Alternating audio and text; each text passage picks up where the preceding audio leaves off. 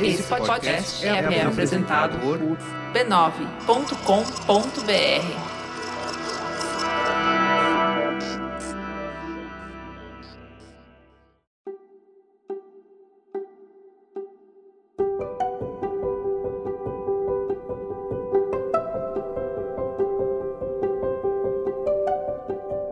Eu lhe dou as boas-vindas ao Autoconsciente. Este é um podcast que entende você para você se entender melhor. Eu sou Regina Gianetti, instrutora, praticante de mindfulness, em essência, alguém como você, apenas um ser humano em busca de felicidade e paz interior.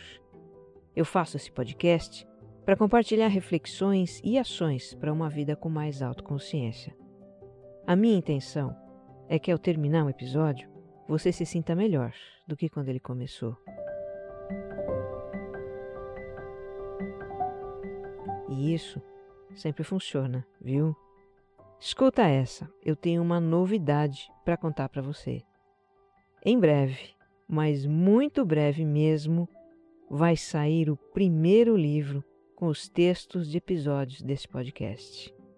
Pois é você vai poder ler, reler e mergulhar em palavras que têm feito sentido para a sua vida. Vai ser um livro digital, viu? Que você vai poder baixar instantaneamente para o seu celular, para o seu computador e com links para os episódios. O tema desse primeiro livro vai ser Em Tempos de Incerteza e tá ficando lindo. Você não perde por esperar. Gostou? E para quem escuta o autoconsciente pela primeira vez, esse aqui é um podcast serial. Os episódios têm uma sequência em que os temas vão se aprofundando. Então eu te convido a escutar o episódio zero, em que eu explico o propósito do podcast. E convido também a me acompanhar no Instagram, onde eu interajo com os ouvintes e posto textos extraídos dos episódios, indicações de livros e outros conteúdos. Me encontre como regina.gianete e como você mais centrado. E se você gostar do que vai ouvir aqui, compartilha nas suas redes sociais e grupos de mensagens. Vamos espalhar boas vibrações por aí.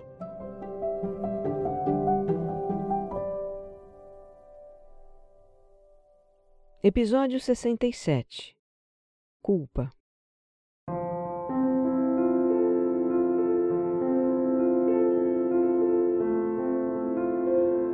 Nesses tempos pandêmicos, mais do que nunca eu tenho visto as pessoas falarem sobre sentimentos de culpa.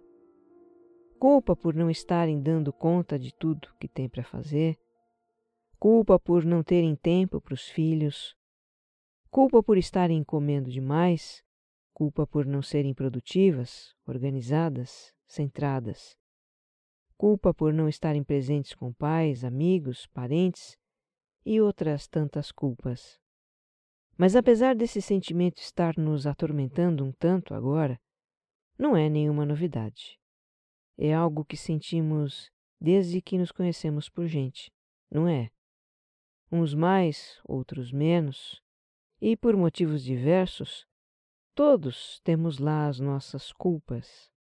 Elas podem ser passageiras, podem ser antigas e podem também parecer eternas.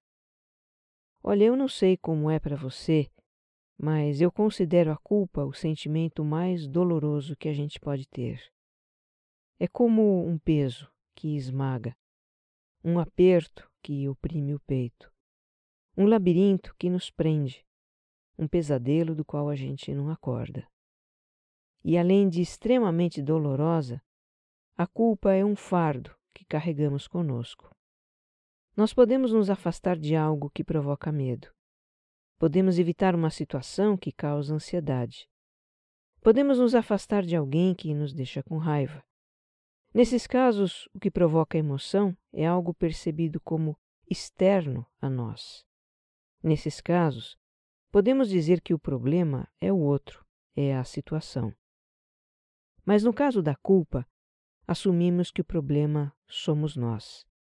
O problema foi o que nós fizemos ou deixamos de fazer, ou para alguém ou para nós mesmos. Caímos no auto-julgamento severo e crítico, nas palavras duras, nas narrativas de autodesprezo. E uma vez que o problema somos nós, não tem para onde ir, não dá para fugir, não tem como esquecer. Nem funciona jogar a culpa no colo de alguém para tentar nos livrar dela. Podemos tentar enganar o outro, mas não podemos enganar a nós mesmos. O fato é que a culpa é um sentimento difícil de lidar. Então, vamos falar disso. Quem sabe a gente possa entender um pouco mais sobre a culpa e buscar um caminho para tirá-la dos nossos ombros.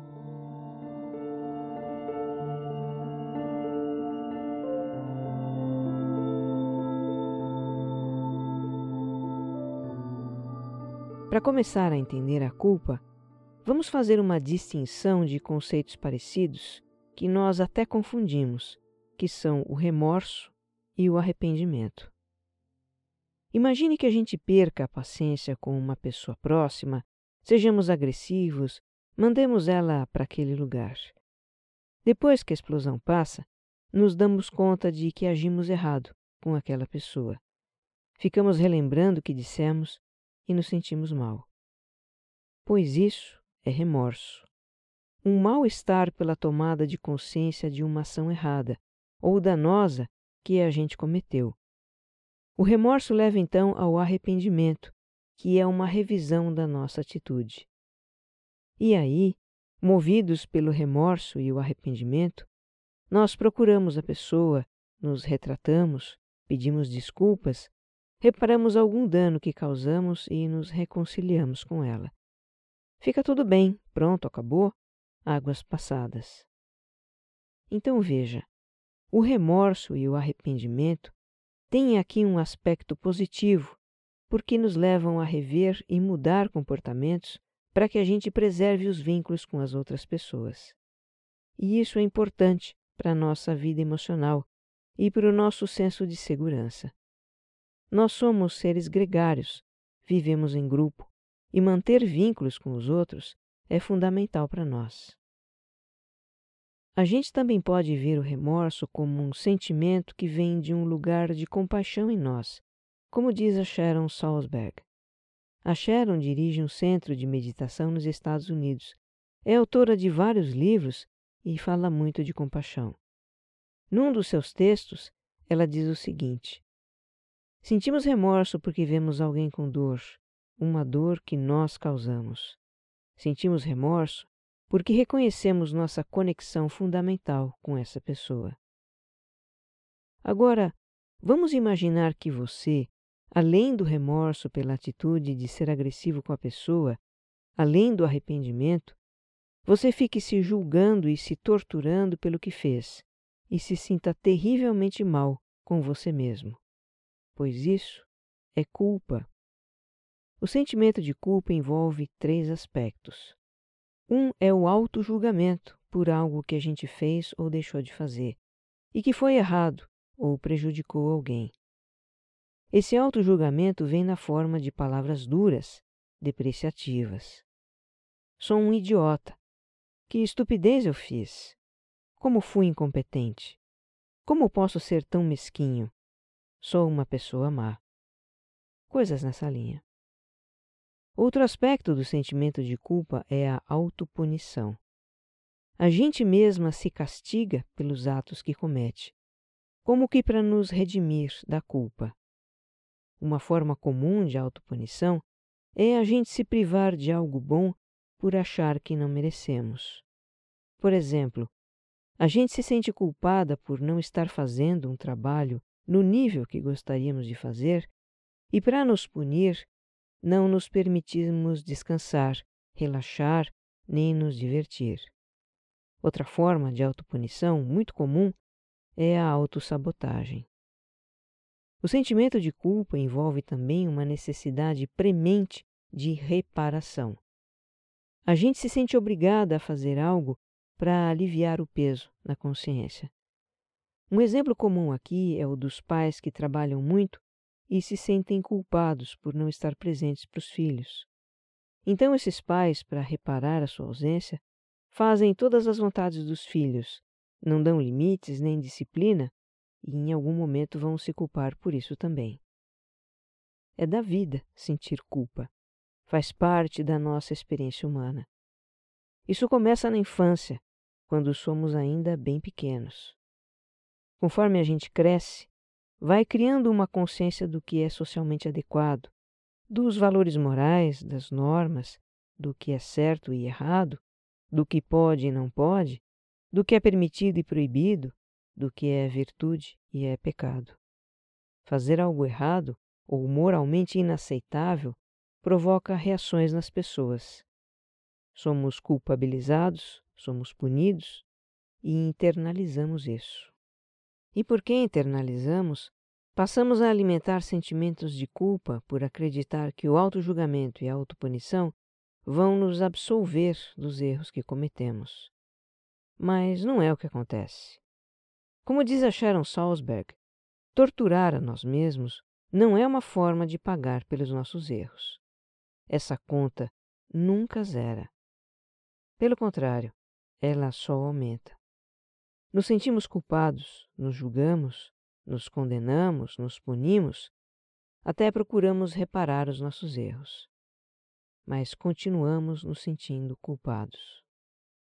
Parece que nada do que a gente faça nos liberta da culpa.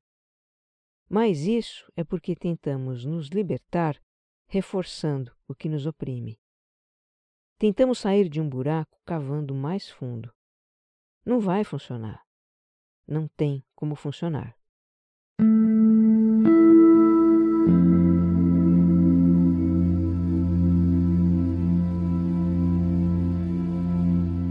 Carregamos as nossas culpas como erros inadmissíveis, como deslizes imperdoáveis. Mas, aos olhos de outras pessoas, pessoas compreensivas, compassivas, ou pessoas que nos querem bem, os nossos erros e fraquezas são apenas humanos e são perdoáveis. Eu convido você a fazer um exercício agora. Você vai ouvir alguns depoimentos sobre culpa que foram compartilhados nos meus perfis no Instagram em resposta a um post que eu publiquei.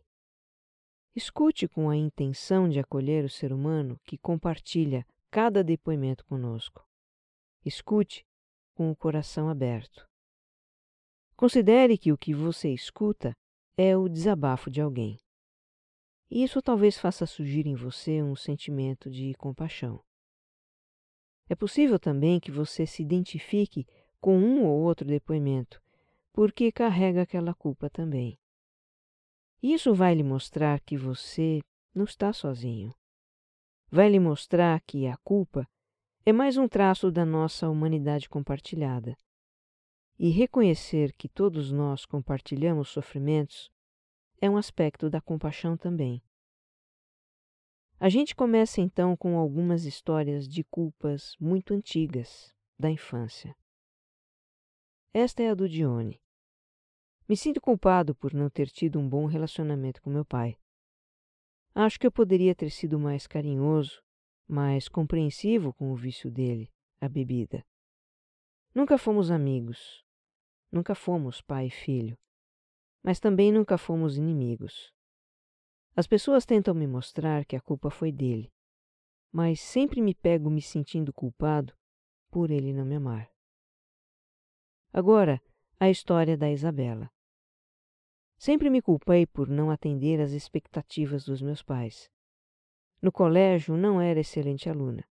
Fui reprovada algumas vezes, o que fez com que eu chegasse à faculdade mais velha do que a maioria.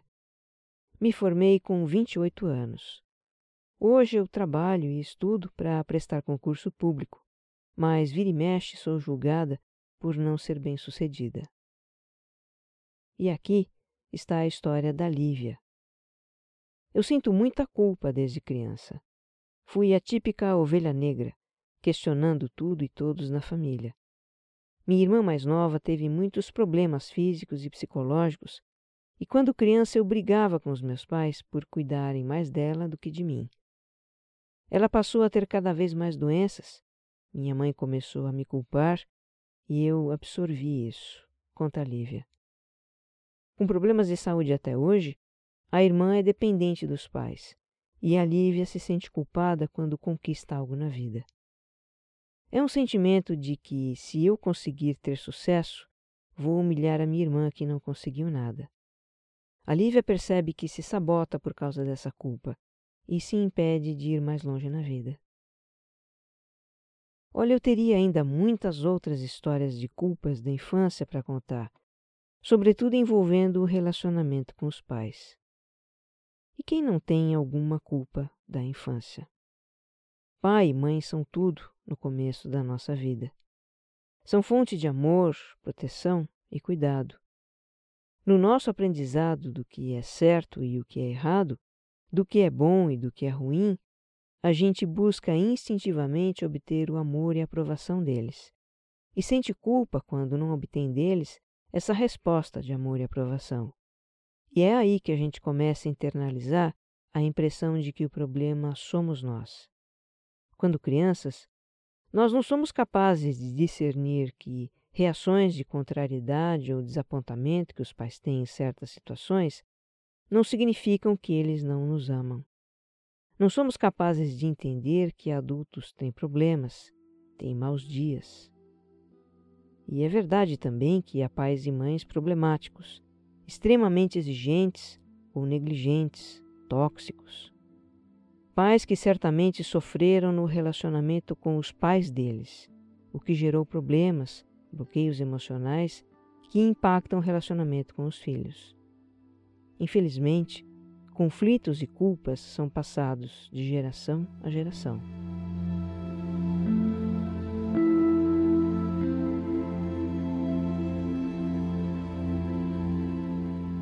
Uma vez que a gente internaliza a culpa no relacionamento com os pais, a culpa tende a aparecer em outros relacionamentos que temos vida fora, e especialmente os relacionamentos amorosos.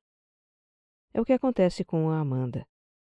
Ela tem um sentimento de culpa que a faz acreditar que não é merecedora de ser feliz no amor.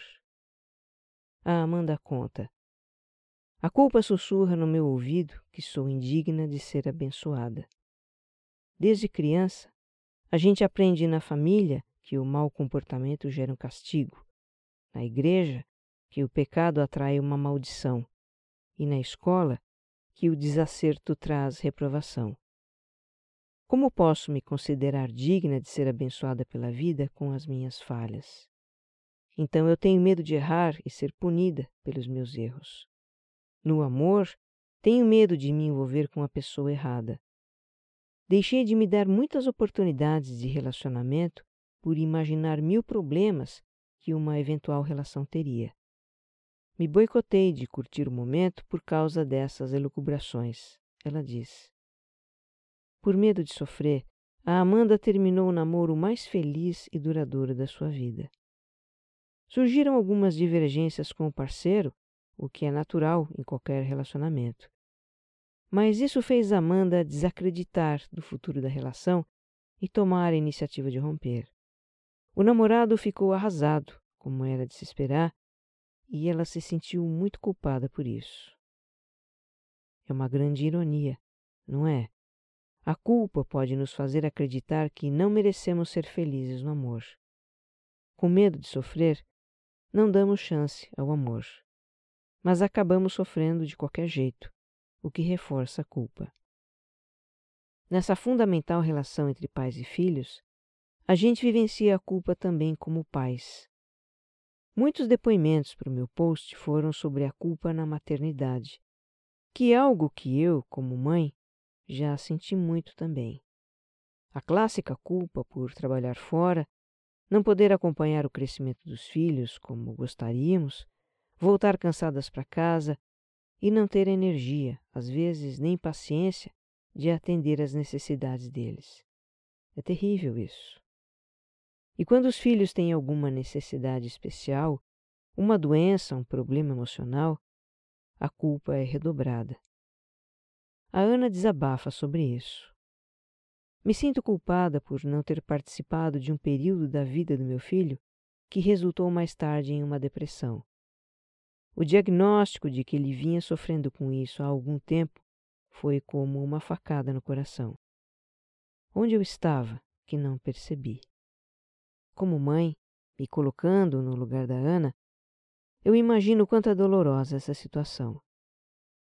E para conforto de quem se identifica com essa situação, ou tem culpa com relação aos filhos por outros motivos, o que eu tenho a dizer é que o amor cura. O amor reúne, o amor perdoa, o amor supera. Se existe algum bem no sentimento de culpa de um pai ou uma mãe, esse bem é nos fazer olhar para nós e para os nossos filhos com compaixão e colocar o amor acima de tudo. Por amor, a gente é capaz de mudar a nossa vida, os nossos valores, a nossa forma de encarar as coisas, a nossa cabeça. É só deixar o amor falar mais alto que tudo.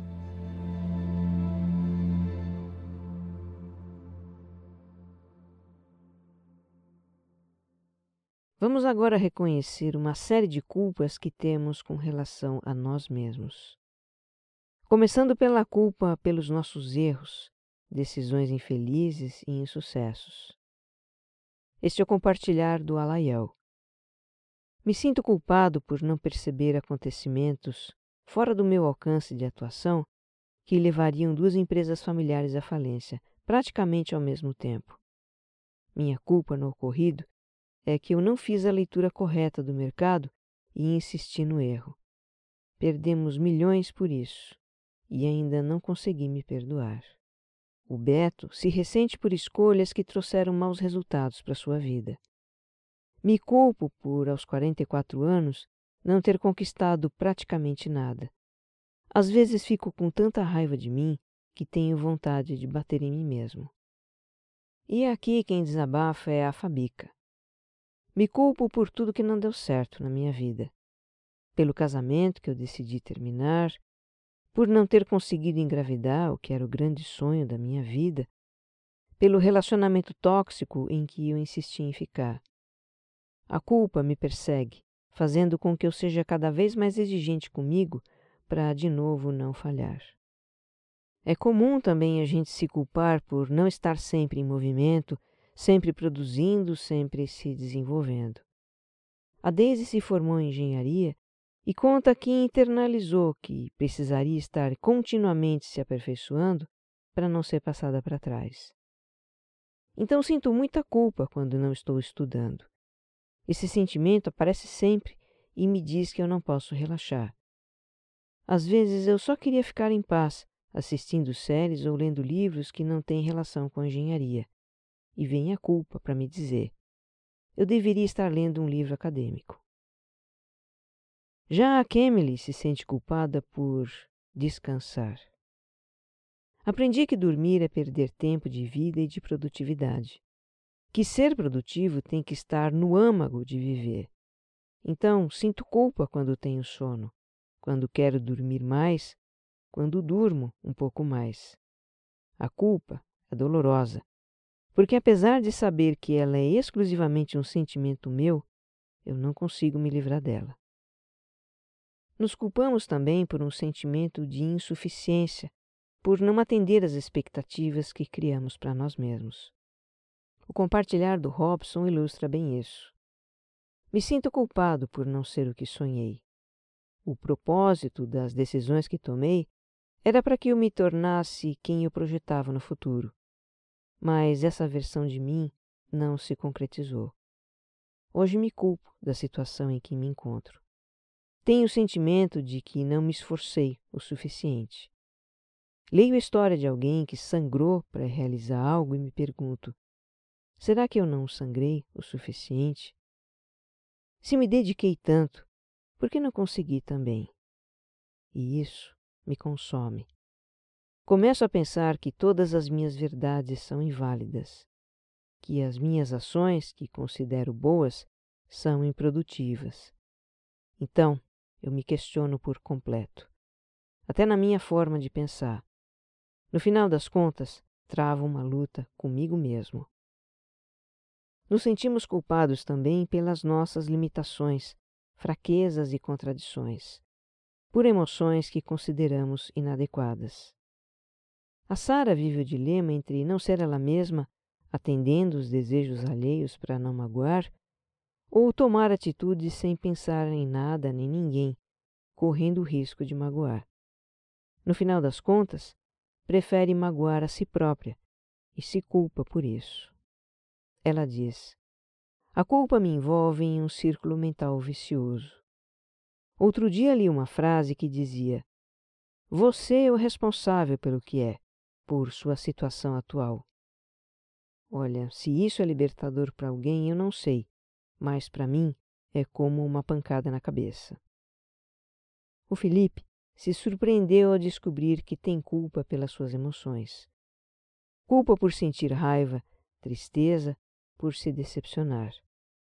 É como se esses sentimentos demonstrassem que sou uma pessoa inflexível e mal resolvida, ele diz. Já a Luísa se culpa quando perde o controle sobre suas emoções, ferindo quem ama ou quem simplesmente está à sua volta. E mais. Sinto culpa por pensar que deveria ser quem não sou, escancarando minha dificuldade de aceitação incondicional do meu eu. Sinto culpa por sentir culpa. Trilho o caminho da autorresponsabilidade para me livrar das garras da culpa. Um dia, quem sabe, me desculpo.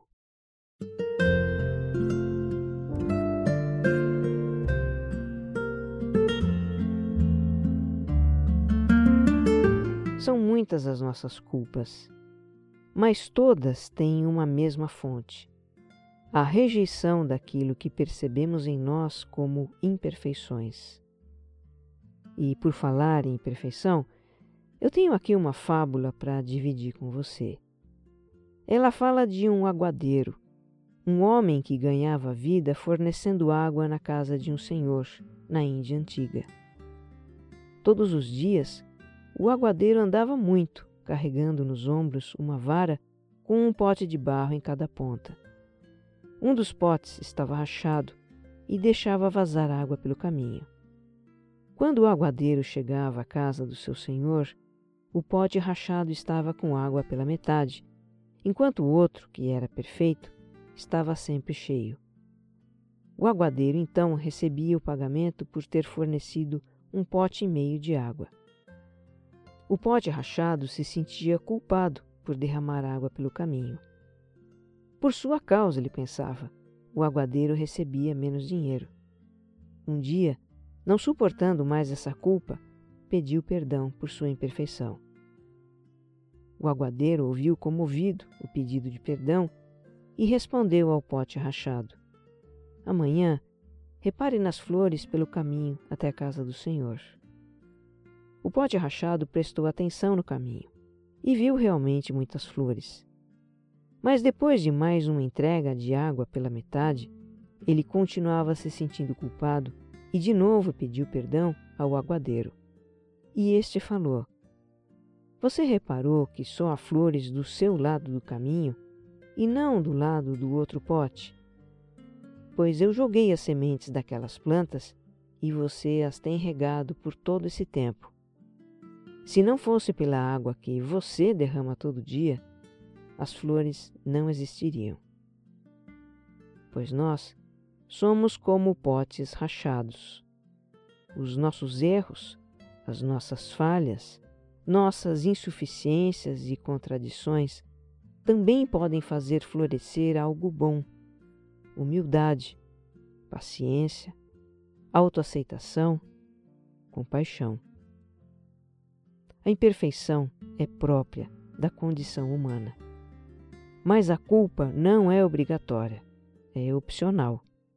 E nem é definitiva, pode ser dissolvida pelo auto-perdão. Que possamos, então, nos perdoar pelas nossas imperfeições. E por amor, não por culpa, reparar os nossos erros e seguir em busca do melhor para nós. Que você esteja bem. Um abraço.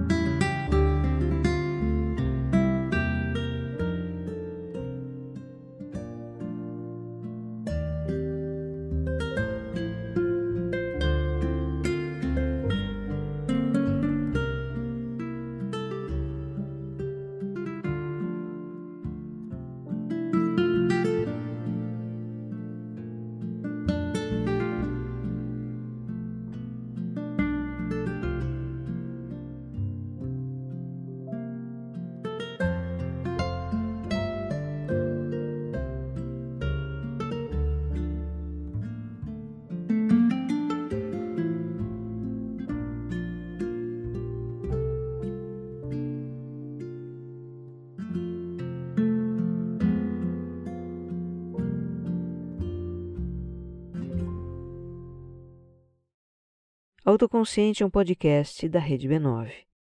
Roteiro e apresentação de Regina Gianetti. Edição de som e capas, Jéssica Correia.